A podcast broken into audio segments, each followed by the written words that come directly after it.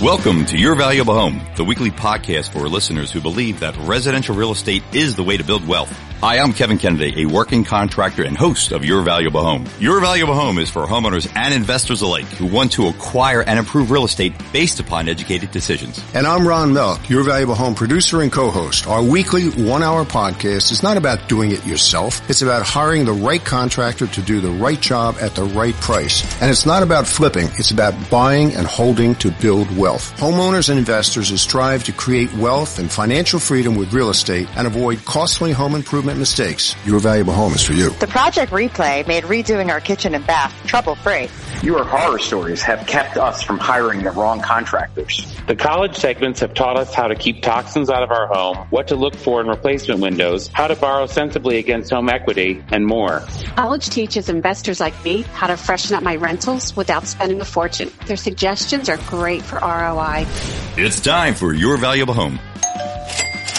Okay, this being our first podcast, we'll give you a little rundown on how this works. We do a replay, which is which can help you plan a project. We do a horror story every week. Hey, Lord knows there are enough of those out there. And then we do a feature every week with a nationally known expert the from college around segment. the country about various different subjects. So, Kev, what do we got for the replay? Yeah, what we're going to talk about in the replay is we have a, a job that we just recently did. Uh, we're going to call it the doghouse, but basically what it was due to uh, the pandemic, uh, some homeowners had made an adjustment to their garage to make a full addition party room, and then uh, we're going to get into a horror story with this a major horror story with the bad- bathroom bad- project. is a bad one. So Yeah. we'll get into that for the horror story. And then for the featured segment, we have a an expert from the uh, National Association of Realtors to talk about trends in migration during COVID, people moving from state to state, whatever, and we're going to explain what's going on there. So, yeah, great Kev, show we're going to have. So now it's time for the replay, and we have a returning, returning customer coming on. Uh, so Bob, thanks for coming on the the new podcast version of Your Valuable Home. It's great to be here. So we, we want to definitely jump into this. You did something that I've never done before, but it's an addition that we've done before. But why don't you explain one of the reasons uh, for one of the projects that you, we just recently completed with you?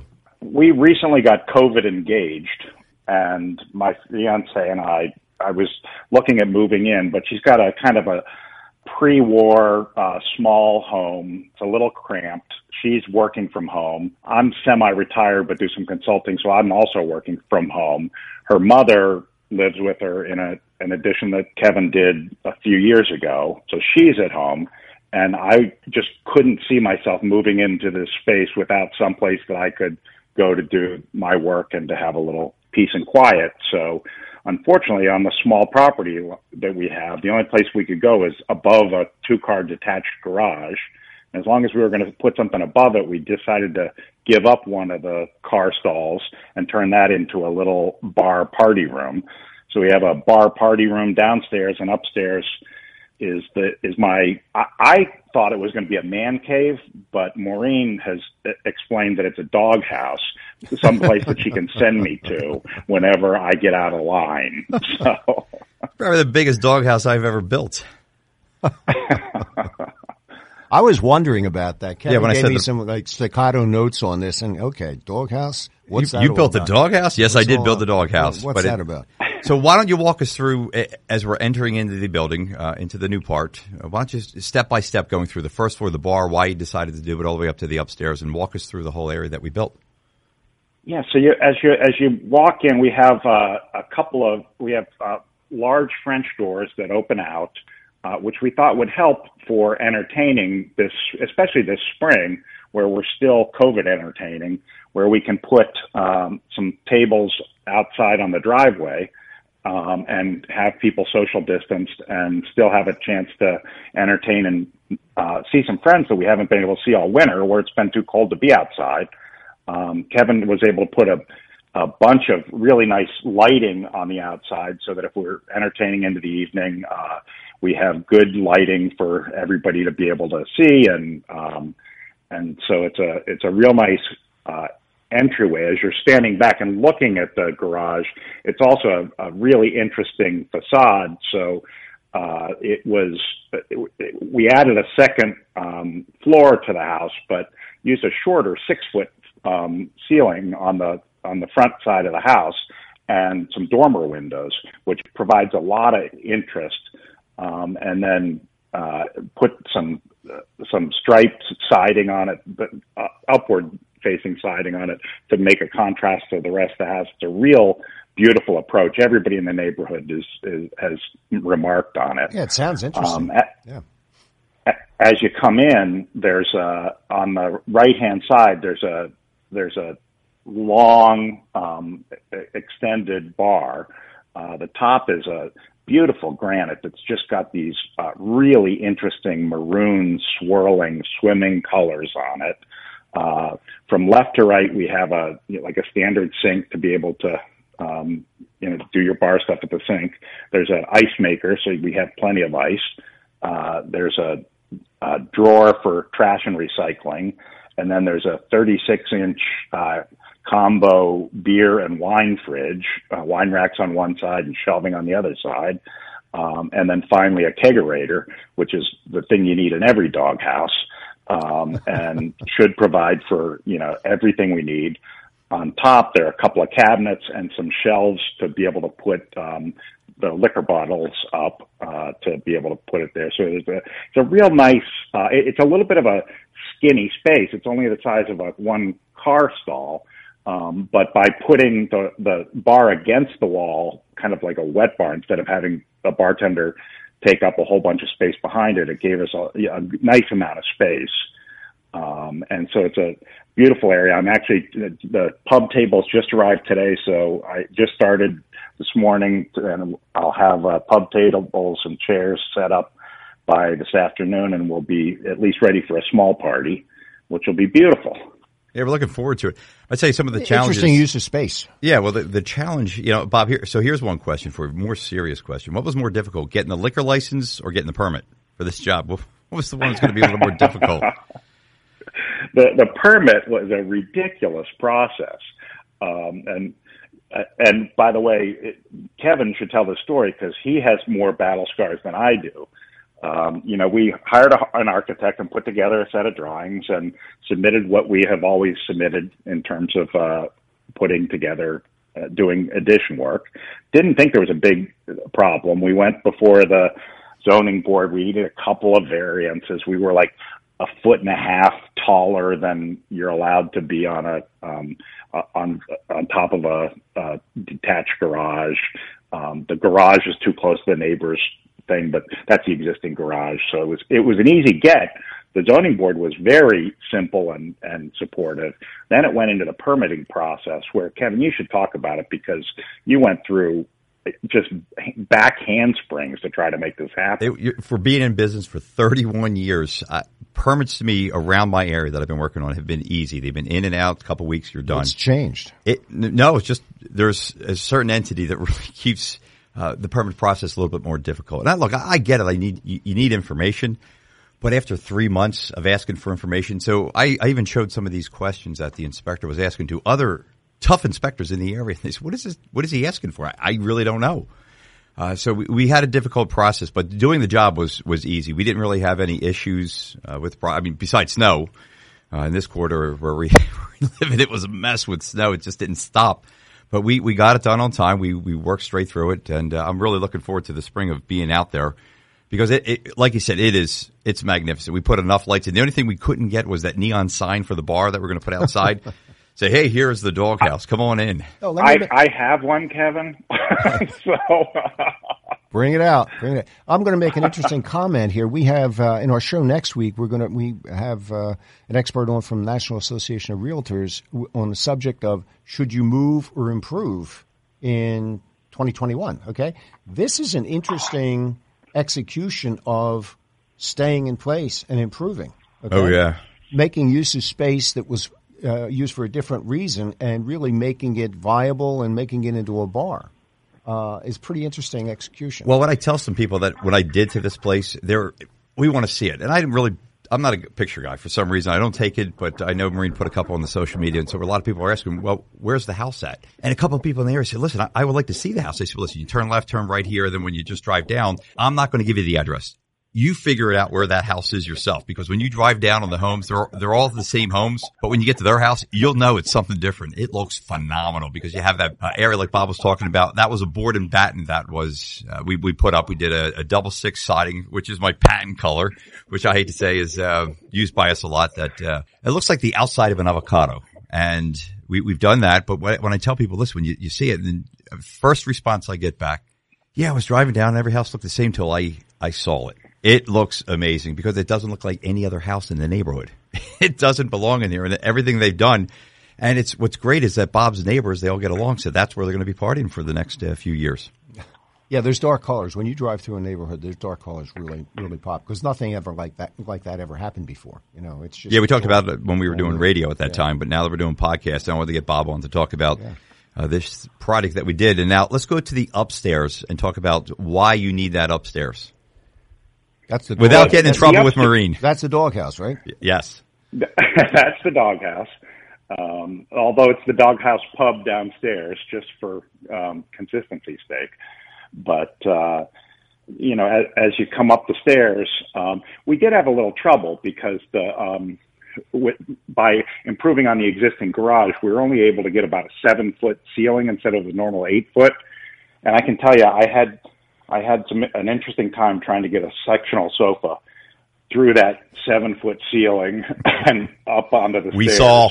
uh, I did ding it up pretty good as I was doing it by myself in a in a uh, walking boot with a, one foot that doesn't work too well. But it, I got it up there, um, and uh, it there was it, we could have gone through a window if we needed to, but I was able to get it up. It's uh, you come up the stairs. It's kind of a you know, up to a landing ter- turn and come up and into the main room. Main room is very generous. It's probably like 12 by 21, something like that, maybe 14 by 21, and uh, and just wide open. Uh, as you look across it, uh, in the far corner, there's a nice sectional sofa with a, a coffee table that has what we're putting in with a lift, so you can turn it into a a, a dining room table or a meeting table. If one day I'm able to bring consulting clients in, we won't need to sit around, you know, a, a regular table, uh, which will be nice. The, and then on the on the as you move closer to the staircase, there are some there'll be some files and uh, a desk that is going to sit right in front of one of those dormer windows, so I can just look out and see what's going on in the neighborhood. Neighborhood full of little children that are in COVID, all out all every nice day playing, and and just the sounds are so joyful, and it's, especially as you get a little bit older, where you don't have to deal with kids 24 hours a day, and there's somebody else's kids when they're out having a good time. It's just you just love to hear it. It's a lot of fun. Um, in fact, I can even look over that that window looks right over to where Maureen's office is in her, that spare bedroom in her house on the second floor. So I can I could pull a tin can uh, phone line so we could talk during the day. She's always has an eye on you. You can communicate. Yeah, it's only about 10 feet apart between the rooms. Because uh, when yeah. we were building, I, have seen her in the office doing work in that back bedroom. She was always waving to us. And same with her mom. We uh, stopped by. At least we can wave through the window, uh, being safe that way. And it was it was working great because they. I've been doing work with the Maureen for 20 plus years from our old house till now, and uh, it's awesome. We have a blast. My foreman Dave loves being over there. When I told him what we were doing, he couldn't grasp that we were building a doghouse, and I finally showed him the plans, and he said, "Oh, I think I'm going to have to stop by when." Uh, everything gets better, so we, uh, he's really looking forward to getting by too. yeah, I wondered about it too. How many square feet is that upstairs? It's uh, a little over 20 by 20, so, you know, a little north of 400 square feet. Yeah, that's, that's, uh, that's enough space, isn't it? Yeah, absolutely. There's a full bath upstairs, wow. so there's a beautiful um, ceramic, you know, built-in shower um, that uh, that Ken Adams helped us, or Tom Adams helped us do a, a nice job uh, uh, picking out some interesting patterns and some stuff that uh, I, I hadn't seen before uh, and you know just some nice uh, uh, nice uh, work in the rest of the bathroom. Uh, very comfortable. It allows me to come over to the doghouse and shower and not mess up her bathroom. well, the problem is you built another bathroom better than hers. That was the big problem. I think you overdid it. That that's a problem. Just to let you know. I offered her to let her redo her bathroom, but she loves it. It's, it's this old um, bathroom. It was built in the 40s, so it's got this old, heavy iron or you know, heavy tub that's beautiful, and and it's got this you know, vintage pink tile, bright, shiny pink tile that you know that you can't get that stuff anymore. And if you did, it looked No. it, it lo- wouldn't look right.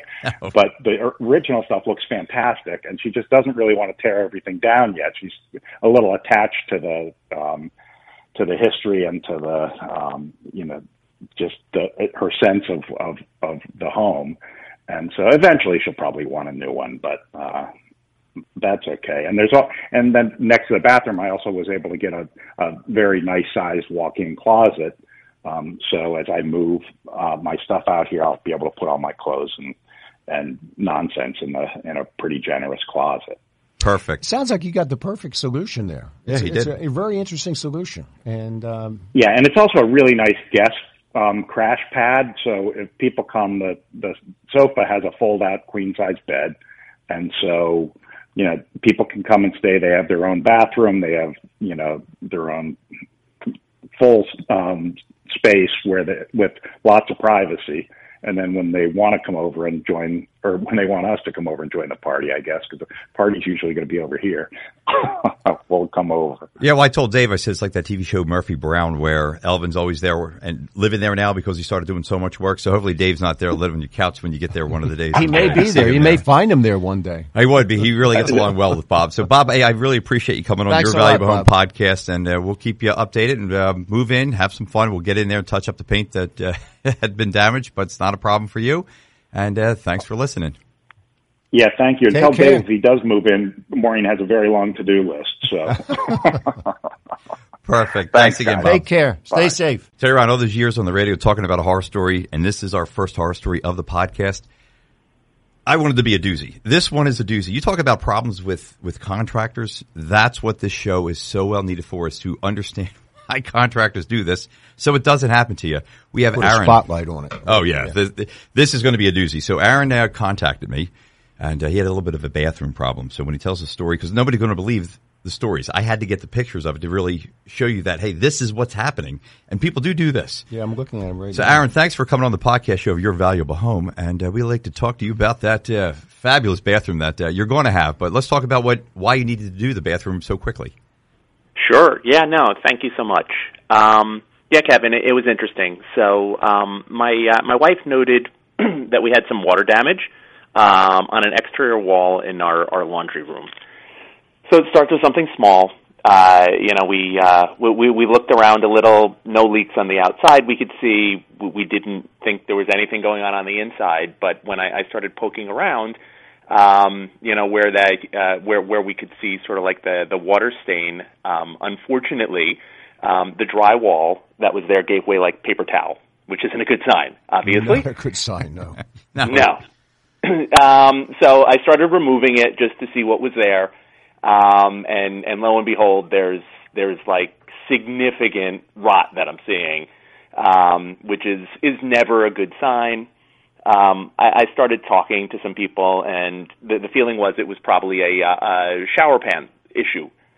Um, you know, my understanding is is unfortunately they can leak from time to time, um, and so that's that's sort of what we had started with the good news is um, somewhere on our roadmap for home improvements. You know, we've been in this home for 12 years, and uh, you know, always uh, maintenance and, and tinkering to upgrade.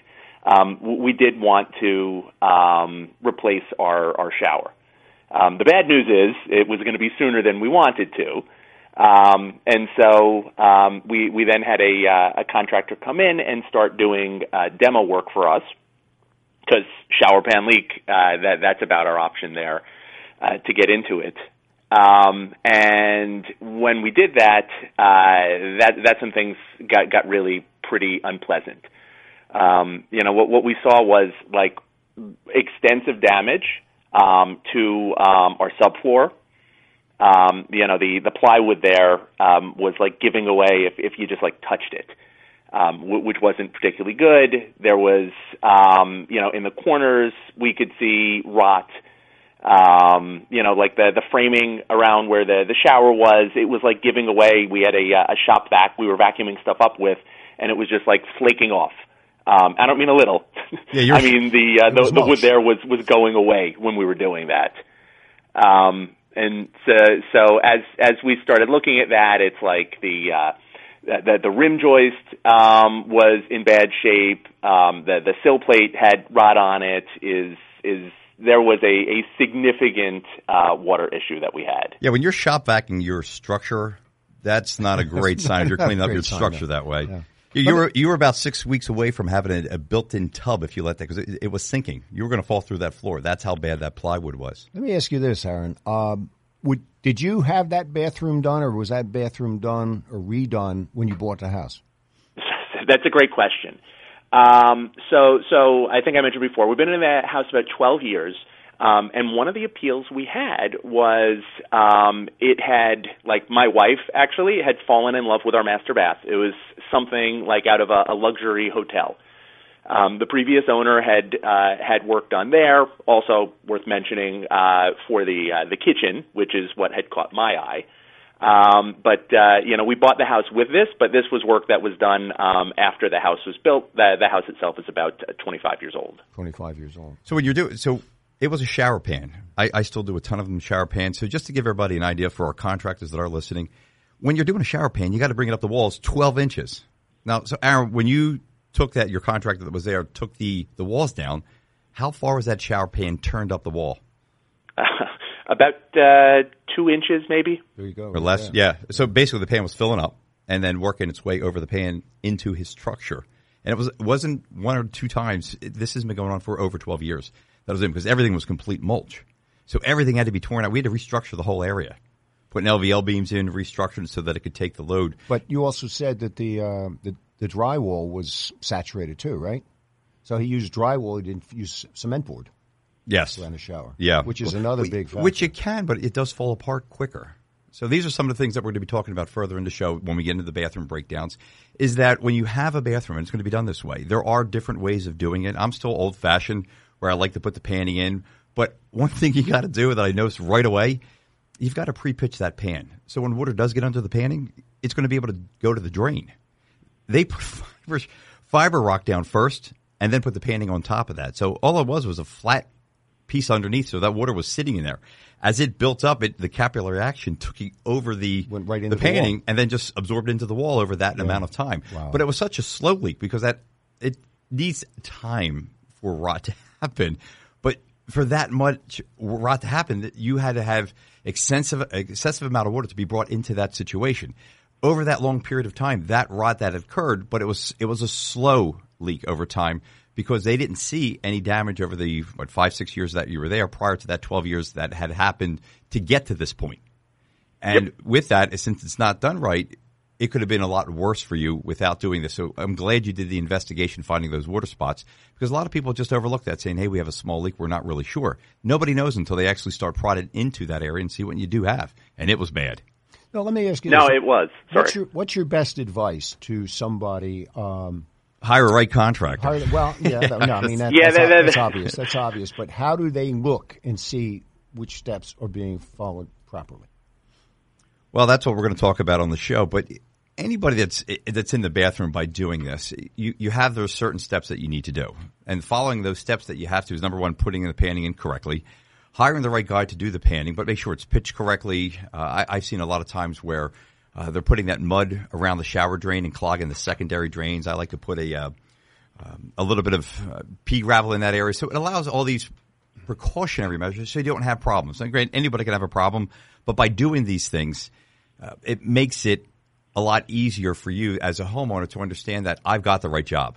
Because sometimes that price is not always dictating what you actually should be getting. Because now look at the problem that you had to go through and the extra expense that you're paying for to uh, to do this.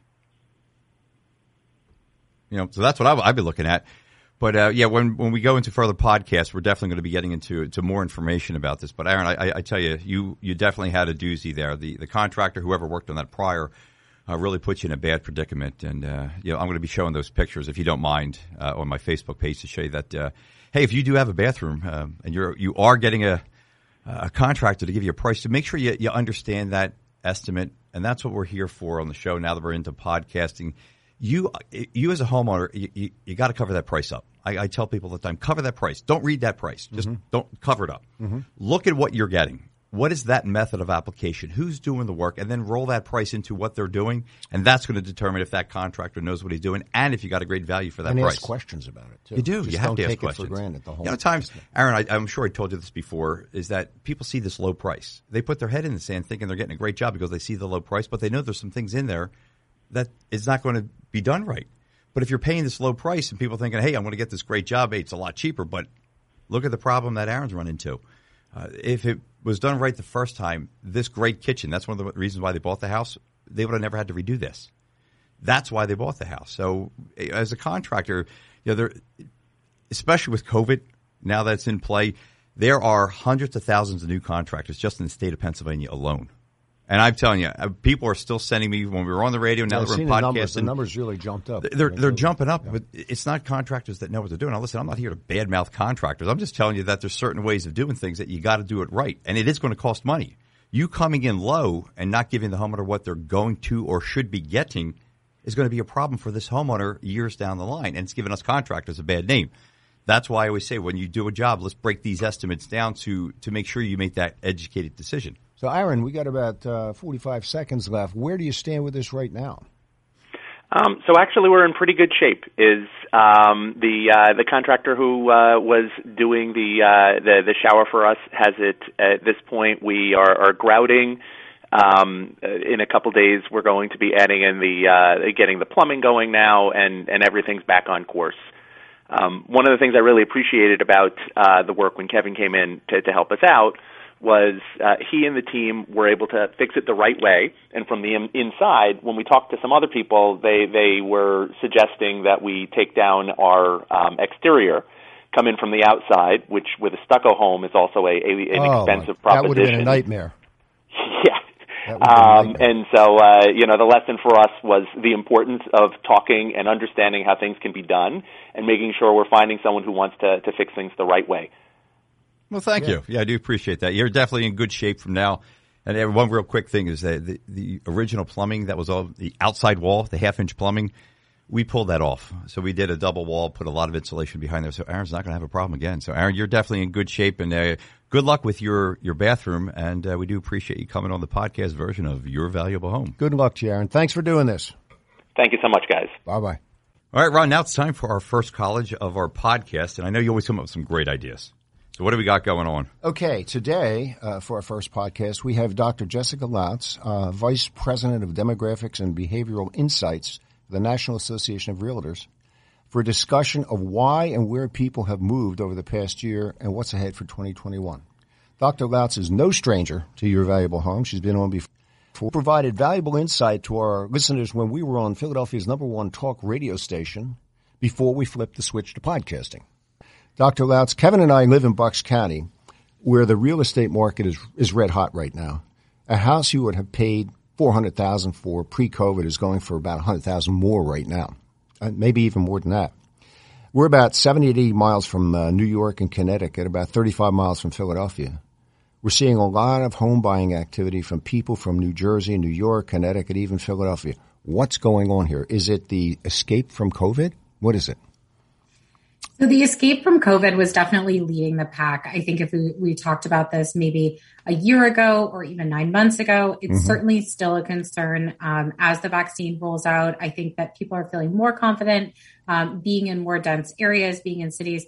But remote work is really driving behavior right now. If you can work from a remote location, have a bigger place around you, be able to walk on your property, on your land, enjoy your house more, you're going to take advantage of that, especially if you have good broadband access. But the other trend that I think is a little under the radar that we really need to pay attention to is the value and the importance of having family around you right now. So if you are from that area and you're saying, you know, I moved to New York City as a young adult, but now perhaps I want to buy my own place, this is suddenly a very attractive time because you can work remotely and your family's down the street. And that's a beautiful thing for people right now, especially in COVID. Is there also a desire to find lower cost properties? Absolutely. So even thinking about outside of New York City, that's just an expensive market. And so anywhere you go is probably going to be less expensive than looking in New York City in a condo. Um, but what we know is that a lot of people are saying, you know what? I can actually move from California and I can go to Idaho right now. I can work remotely. And there suddenly I can buy a home for half the price of what I would have paid in LA. And so people are very attractive to getting these price discounts, but having and ending up with a bigger single family home than they would have if they had looked in the area that they were working in. Well, um, it, it, it, adds a lot of freedom to everybody's schedule, uh, the working remotely business. But as more people get vaccinated and herd immunity comes about, is that likely to retract a little bit? that is such a big decision for CEOs to make right now. And I think a lot of them are probably grappling with what that decision is and what they're going to have. Are they going to have increased flexibility moving forward? I know just thinking about um, looking in my own household, there's the question of who can work remotely permanently, who can't work remotely, who can work remotely now three days a week when they used to have to go into the office five days a week. And even if you have that type of flexibility, that suddenly does open up options because then maybe you keep your condo in the city, but you only commute in those couple days or that long commute in. That's not actually that hard anymore because you enjoy your podcast as you ride into the city or as you drive in, whatever you're doing, and you can actually um, have that time to yourself, maybe outside of your household. So I think CEOs right now are making this decision, and that's going to drive housing moving forward. I think there's a lot of people who are kind of in this wait and see mode as the vaccine does roll out. That'll probably, I mean, if it really sticks, and and uh, a lot of companies allow even a hybrid, okay, it's probably going to dip the commercial real estate market, isn't it? I think it's going to have an impact. Mm-hmm. I mean, we've already seen it have an impact in looking at the small cafes, looking at the places where you used to grab your coffee in the morning and your sandwich at lunch in city centers. Absolutely, it's had an impact. Um, so I think that this will have a ripple effect into the economy. But I know last week we had our, our first ever uh, real estate forecast summit. And we looked at the new creative ways that places are looking at commercial businesses. So maybe you used to have a shopping mall in the past, and that's a vacant shopping mall because people don't go to shopping malls anymore. And even pre COVID, they weren't really going to shopping malls. Um, and what our brilliant commercial economists did is they took a look at that and those business models and they said, how are these being repurposed? How are they being used now as real estate, as residential real estate, or how are they being used as hospital centers? And so we looked at the new creative ways that, that places are, are renovating. So even thinking about hotel spaces or motel spaces, and those are being renovated into condos. Um, we have a lack of residential real estate in the US. And so if there's any way to really add those units in um, through these new creative ways, I, I, think that businesses will look at that. Has the movement also been spurred by high high tax states? New York is, you know, known for high taxes. New Jersey, I think, is highest taxes in the in the country, doesn't it? Uh, and people moving out of high tax states that were really hit by COVID? Does that is that a factor too? So I'm definitely not the tax expert, but I will say um, that it, that will have an impact in some people and what their choices are, especially when they look towards retirement. And we know that Florida has always been one of the popular places to move because of taxes and the, and the benefits that people do have when they do move to that state. Um, of course, there's also the sunshine and the ability to golf every day of the year, um, but that definitely is an impact as well to your wallet. And then what about um, mortgage rates? Historically low mortgage rates. Well, I think they're creeping up again right now, aren't they? But they've really been low. They are. And even if they're creeping up, we're still talking about these uh, interest rates well in the low threes. And that's definitely a benefit for the 30 year fixed uh, interest rate. And we're seeing consumers who are out there, they're not just purchasing their primary residence. They're actually saying, you know what? I can actually take advantage. Retirement could be 10, 15, maybe just 20 years off, but I can't buy a property for this uh, low of an interest rate and really have this type of property right now. So I think that's what we also could be seeing is that in places that were traditionally only seasonally based, maybe they're ski areas or their beach resort areas, people are actually saying, I want to buy an early retirement purchase, a vacation homes uh, that I can go and relax at. Maybe I'll Airbnb it or VRBO it. Currently, but I'll be able to enjoy my time there right now because the interest rates are so low. So wealthy Americans, they're able to pick up that second property right now where maybe they wouldn't have been able to pre-COVID. Yeah, it seems like there's a lot of money around right now. Uh, we we bid on a house. Uh, my girlfriend, her daughter, is looking for a house, and we you, you saw the house. Yeah, Kevin saw the house. Yep. We bid two seventy five on the house. It was it was basically a gut. Okay, two seventy five, and it sold for five forty five. Go figure that out, right? So they were basically buying it for the property in a in a in a housing development where the you probably top out at around six fifty to begin with. I I couldn't figure that out, but somebody made sense to somebody, and that's the kind of thing that's happening in Bucks County. Is the same thing happening in other areas of the country? Say, take Chicago, L.A., all the big cities. Are people leaving big? Are they leaving big cities? If they have the flexibility to do that, they are. But I do have to underscore here too. We're talking about these wealthy Americans, the the the people who actually can participate in this economy. I mean, I think that's an important thing to to underscore here is that there's a lot of Americans who can't right now. Um, they maybe they worked in the service sector, maybe they worked at your local dentist office, and they certainly don't have the same amount of clients who are coming in now as they had in the past.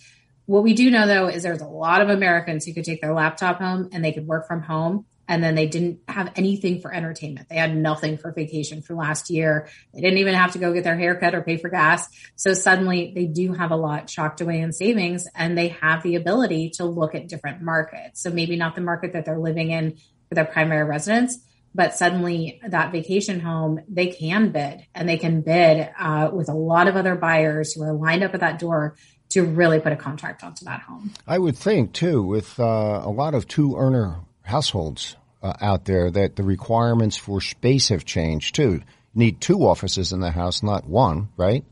Uh, Absolutely. and you probably need a bigger house too if you've got kids, and you've got to find a way to work, make that all work. So it, it adds up to more space, doesn't it?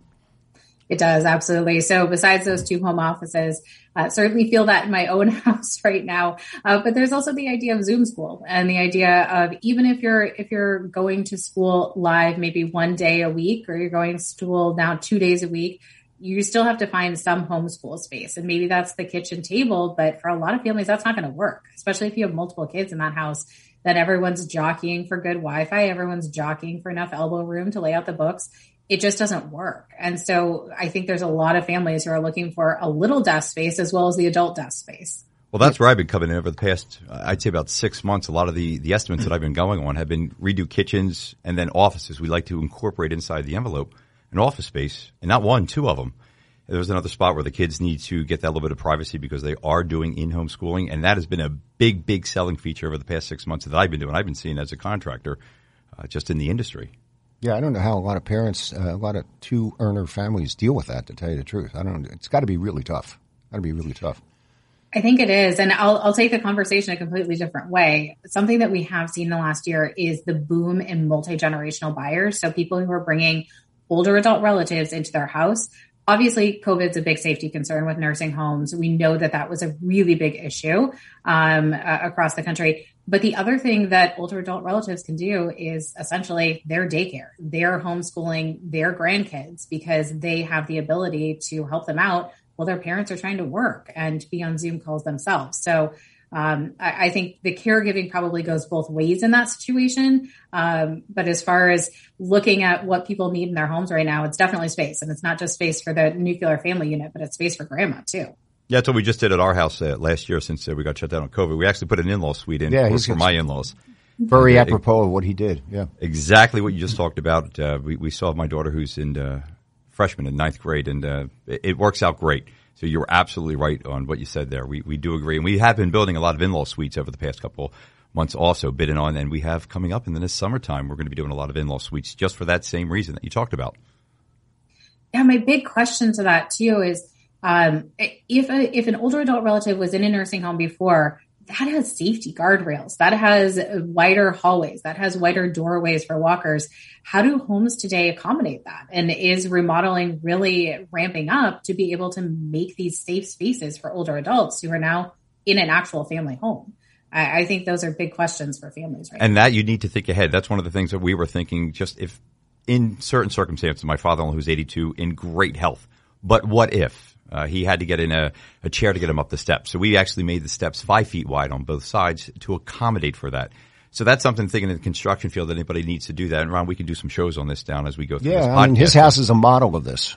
Is a model for this. Thinking yep. ahead as a contractor, and we can do that, but it, it's unbelievable knowledge to have that with your contractor that what you just said is if you are going to do something like that, you're right. We need to accommodate for the multi-generational, that some of the older citizens that are going to be moving into these places that you, you need the bigger bathroom, you need the bigger doorways, the bigger steps just for that reason. Absolutely.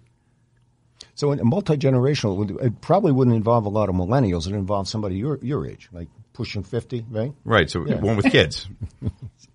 so with kids. we, we did just release a report on this actually yesterday, and we found that 18% of Gen X buyers, so that, that small generation that's wedged in between the boomers and the millennials, that 18% of them purchased a multi-generational home last year. So that, that's an incredible amount. That's almost one in five. Um, that's an incredible amount of Gen Xers who now have to accommodate an older adult relative. Perhaps it's even a kid who's boomerang back over the age of 18 somehow they're making everything work within this house. And a lot of them have young kids too that they're trying to make it all work in the, in this big mix. It makes a lot of sense. It makes sense for you, right? And sure it works, does. It works for him. though. I've had I've been over his house for dinner. There's no complaints. Everybody pitches in, you know, and uh, it's like uh, it really works. Yeah, it does. So let me ask you this: is is this is this migration or whatever you want to call it? Is it doing something for the rental market as well?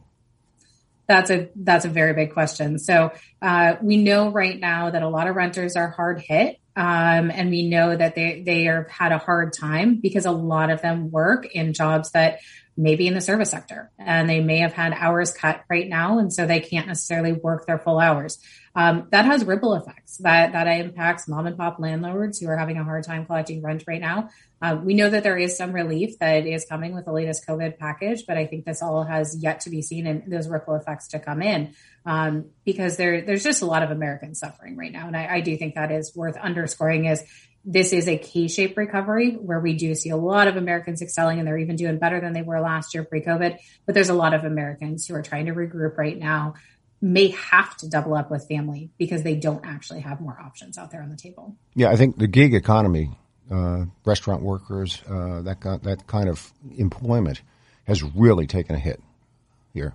But on the other end of the scale, I see people like in Bucks County. I see people who probably have benefited from the whole thing, you know, and had made a lot of money specifically in the stock market. If you had the money, you could make money in the stock market, which has roared throughout the whole period. Yeah, and if you own that Airbnb property, you're probably doing pretty well right now too. Uh, just scanning through listings myself at Airbnb properties, seeing the the things that they're putting in there, like we have cleaning protocols, we'll keep it safe for you, but here's a monthly discount where you can work here um, in a little office space where perhaps you don't even have that in your home. They're probably doing pretty well. All right.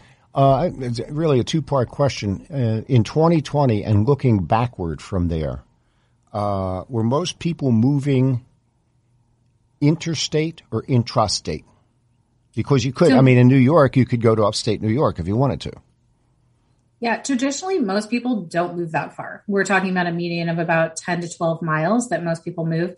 Um, as you look at older generations, they're moving closer to 35 to 40 miles. Um, most people do move within their state, but it will be interesting when we look back at the pandemic numbers to see how far people have moved. Um, and if they're moving to different regions or to different states, we just don't have that hard data on that yet mm-hmm. Um, to, to see if there has been a growth there. And um, a related question has there been a time? I mean, did this really result in a great migration, or was it happening before COVID started? Which probably probably dates to like March of last year, I would think, officially. Yeah, that's a good question. So there's a there's a couple answers to that. One is that we had been seeing that young adults, younger millennials, they were really looking for affordable places that they could buy a single family home. And you certainly can't do that in so many suburbs. You can't do that downtown. Obviously, the the limited inventory, just jockeying for a small condo could be very difficult. So we saw a rise in recent years of young adult buyers who are saying, you know what, I'm going to move to a small town for affordability and really be able to buy this single family home. But during the pandemic, we saw a big acceleration in this trend where everyone suddenly said, no, I need a single family home. I need a bigger home. And so you saw this acceleration of people moving farther out. Maybe it's a farther out suburb, but it's still a suburb and people making that move. But certainly small towns, rural areas really popping up as well. As long as there's good broadband, I think that's the important key there is you have to have good, good Wi-Fi access. Well, do you think that was one of the reasons why when people were moving out to these suburban areas that the prices of homes were skyrocketing? Oh, absolutely. I mean, just looking at all of the metro areas that we track, every single one of the MSAs that we track has year over year home price growth. I think that's something that's incredibly interesting. Um, we may have said that, yes, there's home price growth, double digit home price growth in Boston or New York, San Francisco, Seattle last year, but now seeing it at every single MSA, that's really astronomical. I mean, that is something where we're seeing a very big move of people saying, I have to move. This house is not working for me. It's not going to fit my needs. It's not fitting my family needs. I have to find a different place. So it's it's a it's a national phenomenon.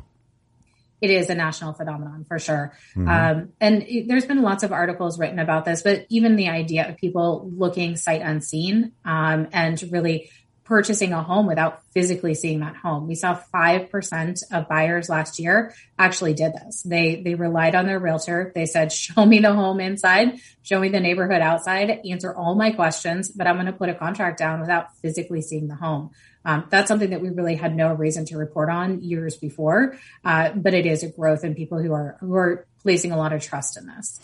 You know what else I'm experiencing anyway in Bucks County? I think Bucks County is a good um, uh, micro look at this whole phenomenon, right? Is people moving down from New York, selling maybe a, a, an apartment in Manhattan and something out on the island, and a million three in Bucks County looks like chump change to them, you know, because of what they what they cashed out on in New York. Now, a lot of that's yeah. happening. A lot of that's happening. Yeah, absolutely. And it there was a big growth in buyers too, who the the share of buyers who purchased more than a half million dollar home. That's a very very nice home in many many areas of this country, um, but it grew to to a quarter of buyers during the pandemic to just in the teens pre-pandemic. So we are seeing that this is a different type of buyer, but they're buying a, a bigger home too. They're buying a more expensive home. Yeah, and that that's consistent with, with what we're seeing where we live, and that's what consistent with what you're working on too, right? Pretty much, yeah, every day, much, yeah. yeah. every day. Yeah, what, what, was strange about it was when, when my in-laws actually put their house up for sale because we the, the addition was done, they're ready to move in. It was a bidding war. In one day, it sold. There were 19 people in one day, and it went to a bidding war. And the number, it, it looked like let's make a deal. Monty Hall's, let's make a deal. The number's going up, and they just actually uh, probably got about 15% more than the asking price and sold in a day. But that's what I'm hearing across the board. Is that something you're also hearing too? Yeah, absolutely. And the, the biggest struggle for buyers right now, of course, is to find the right property. There is no inventory available for them. Um, we're seeing and we're reporting on our month supply right now is at 1.9 months supply. That's the lowest we've actually reported out before. Here's the thing. That's not really even the true month supply because that includes pending contracts. So the real month supply is even lower than that. Um, it, it, really is very, very tight uh, for for buyers to be able to enter in this market, and especially if you're a first time home buyer, you may not have the cash to to participate in these bidding wars, and so you're really struggling to be able to enter into that market. Yeah, that's uh, we're looking for uh, Gina, you know, for a house for Gina, weekend after weekend after weekend. That's my daughter's, uh, my my, my uh, girlfriend's daughter, and her son-in-law and it's like if you find one and you take more than 20 seconds to make up your mind, it's gone. You know, you, you have to know exactly what you're looking for and go out and find it and make a deal on it. Well, I, I believe that's why the in line makes it a little bit easier. That she was talking about that they rather just go online because they might not have that time to actually physically see the property, it's especially tough. if they're going within 24 hours. They're definitely going to need to have that availability it's, online to get it's, that. It's tough. It really is tough. It's not. It's it's a seller's market through and through. We just had a place in our development sell for 800,000. 800,000. I'm in a, um, an, an 85 and older community. community. Yeah. So, Not 55 and older, active adult community. you certainly don't look 85. You look real good for 85. No, no, no. I'm not 85. I'm, I'm actually 74. I'm 74. But, um, but you know, here, one of the things that I do got to say is that these people are spending over for the homes. I get it. I understand it. That's the way the market's going. Now, I'm coming in as a contractor. They say, listen, we bought this house. It needs a lot of work. Now, they overpaid for the house Now they have the funds they need to get up to do the kitchen, which is completely outdated. They want that bigger kitchen, the the extra office space, uh, room for the kids that got to be done. So the, the house now needs to be modified, and they're they're coming short on the, the the shortfall for the funds to do these projects. So that's some of the things that I'm seeing. But again, with the the availability of money being so cheap to borrow, uh, a lot of them are doing that and having the funds to to capitalize on this. But there's there's a bunch of homes that I've been into just recently that said uh, we don't have the funds right now. We're just trying to get an idea of what it's going to cost to add these rooms to the house. Although on the flip side, I mean, uh, I've heard a lot lately, and it's Bucks County. That's my experience again of uh, cash deals at eight and nine hundred thousand dollars. Cash deals. Got cash, quick closing, no no inspections. What's what's not to like, right? Yeah, yeah. So that's happening too. Let me ask you this question. Right now, what are the top, say, five or ten states for inbound inter- interstate uh, migration? Oh, that is a very good question and one that might get kind of outside of my area to tell you the truth. Obviously, areas that are close to big metro areas are going to be very popular right now. So if you can, if you can actually make that a stretch commute to you and really have some podcast time, if you have to go into the office, I think those are the areas that are really doing very well right now. Um, but as far as pinpointing local areas, it really is out of my breath. But if we're talking about close to New York City, obviously Connecticut going to be hot. New Jersey going to be hot, Pennsylvania going to be hot because you can actually commute there if you had to go into the office. If your boss said come in tomorrow, you could do it, even though you might grow. So, uh, what are, what are the states that are losing the most in terms of population and probably tax revenue as well, right? So, I don't think that there's there. The, the question has been posed to me. So, what's going to happen to these metro areas? Are buyers going to come into these condos and things like that? Are they going to lose population? I don't think so. And the reason why I don't think so is that there's so many first time home buyers who have been in the pipeline for such a long period of time. They now can finally compete on those condos. They want to be in city centers and they've been waiting and waiting and waiting. And now finally there's a little bit of a, this movement towards these suburbs and people are moving out for more space and now they can actually get in there and they, they do want to go back into the office. I don't think everyone's the same. So I don't think that we're going to see suddenly this emptying out of complete areas. Okay. Yeah, I agree. Yeah. Yeah, I would agree too. Yeah. Uh, what's all this mean for the future? Real estate prices in the move out, lower real estate prices in the move out states, higher real estate prices in the move in states? Oof. Uh, what That's a big question. Predict the yeah. future in, in this COVID environment. Okay. So he does that gonna, a lot. He throws a lot of those tricky questions in. Okay. Sweet. Okay. So I guess what I would say for the future and what it holds is that real estate is hot right now. As CEOs say, this is what my work from home, this is what your work schedule will look like. People will feel more confident actually entering the real estate market and actually saying, you know what? Now I know what I can do where I can live. I think there's a lot of uncertainty right now as people don't know for sure. And so they're they're they're waiting and they're holding, and we could actually see more buyers enter the market as things are ironed out with the workplaces. I think that there's always going to be a huge demand for for city centers, for urban areas, especially as the vaccine is rolled out. People are going to feel confident. They're going to have this roaring twenties, and people are going to want to go out um, and, and, really have the amenities that a city center does provide: the entertainment, the theaters, the museums, all the all the sporting events, all of those things are, are really going to be hot moving forward. And it looks yeah. like we're going in that direction would, right now. I would, what's that? With talking about inside the cities, going to the sporting events. I see the turn right now. I mean, big NHL fan, but I'm, I'm starting to see the fans are at the games or starting to go that way. Now, if we asked this question maybe about six months ago, I'm sure it would have been a little bit different. I'm sure in three months from now, it's still going to be different because of the ever changing of the vaccines. People right. get more comfortable about it. The herd immunity that, that the doctors keep talking about. I see it coming. I'm in people's homes every day, uh, and I, I see it. They're not that we're relaxed, not wearing the mask, social distance. We're still doing everything by the books, but I they feel more comfortable with us being in there. But back about six months ago, it was, hey, make sure you stay away. Don't don't get near us, and we're so those protocols are still in place, but you can see the confidence level with the homeowners that they're definitely feeling better about uh, with the real estate, with people, the market, everything going in the right direction. And that comfort level is going to be where they're going to be buying. Yeah, I think so. I think as uh, vaccinations, what is about a third of the U.S. population, maybe a little less than a third of the U.S. population right now has been vaccinated. But is that moves along, I think you're going to see cities like New York come back because New York's always going to be New York. Okay, you always have Broadway. You've got the financial district in New York. It's going to come back because I I saw a dip once before. I got I I got offered half of what I paid for my one apartment in New York. Three years after I bought it, I wanted to get out. And then after that, I sold it for double what I paid for. Was that so in the New York is that way. Hmm? Was that in the 40s? No, it wasn't in the forties. No, it wasn't in the forties. Okay. Um, how about trends among specific demographic groups? Millennials versus Gen Xers versus Boomers. How do you see that sort of shifting or evening out? Yeah, going it's a big question. Uh, so I'll tell you that Gen Xers, they were hard hit by the Great Recession. They seem to be coming back financially. They seem to be more confident at this point. Uh, they're buying the most expensive homes. They have the highest incomes. They're in the peak of their career. Uh, what we see for the boomers is that they are the largest generation of sellers today. They are moving longer distances. Huge priority for them to be close to friends and family. It's the number one reason to move. That's not necessarily to even downsize. They're not necessarily downsizing in space, but they want to be close to friends and family. Um, they may be downsizing in price, but not in space.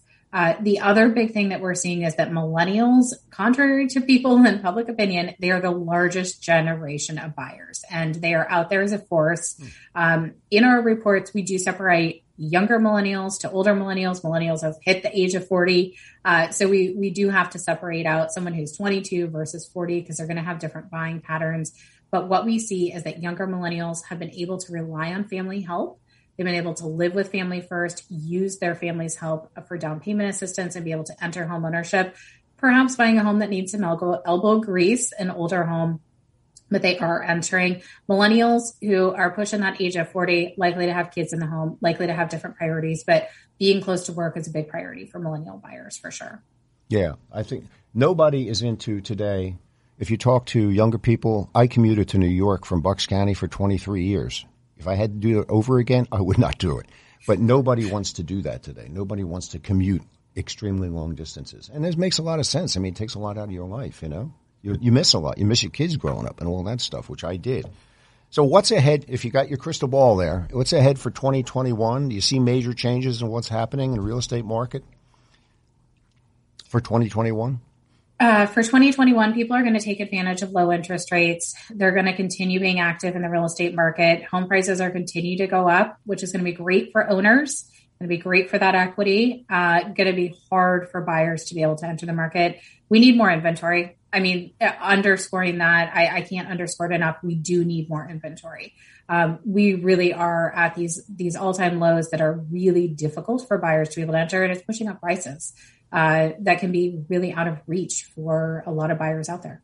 Well, that's, that's we're just about out of time now. We're winding down. The clock's winding down. But listen, that was absolutely phenomenal. Great information. As it was the first time you were on, and we thank you, Dr. Jessica Lautz from uh, the National Association of Realtors, and um, I'd like to have you back again sometime. You know, maybe mid mid year, and talk That about what's happening. What's happening then? Okay. Thank you very much. All right, and that's Thank a wrap you. for this week's podcast of Your Valuable Home. Thanks Stay again. safe. Stay safe. That's this week's podcast. Your Valuable Home comes to you every week on the new Pod City Podcast Network, Apple Podcast, and all other popular podcast directories.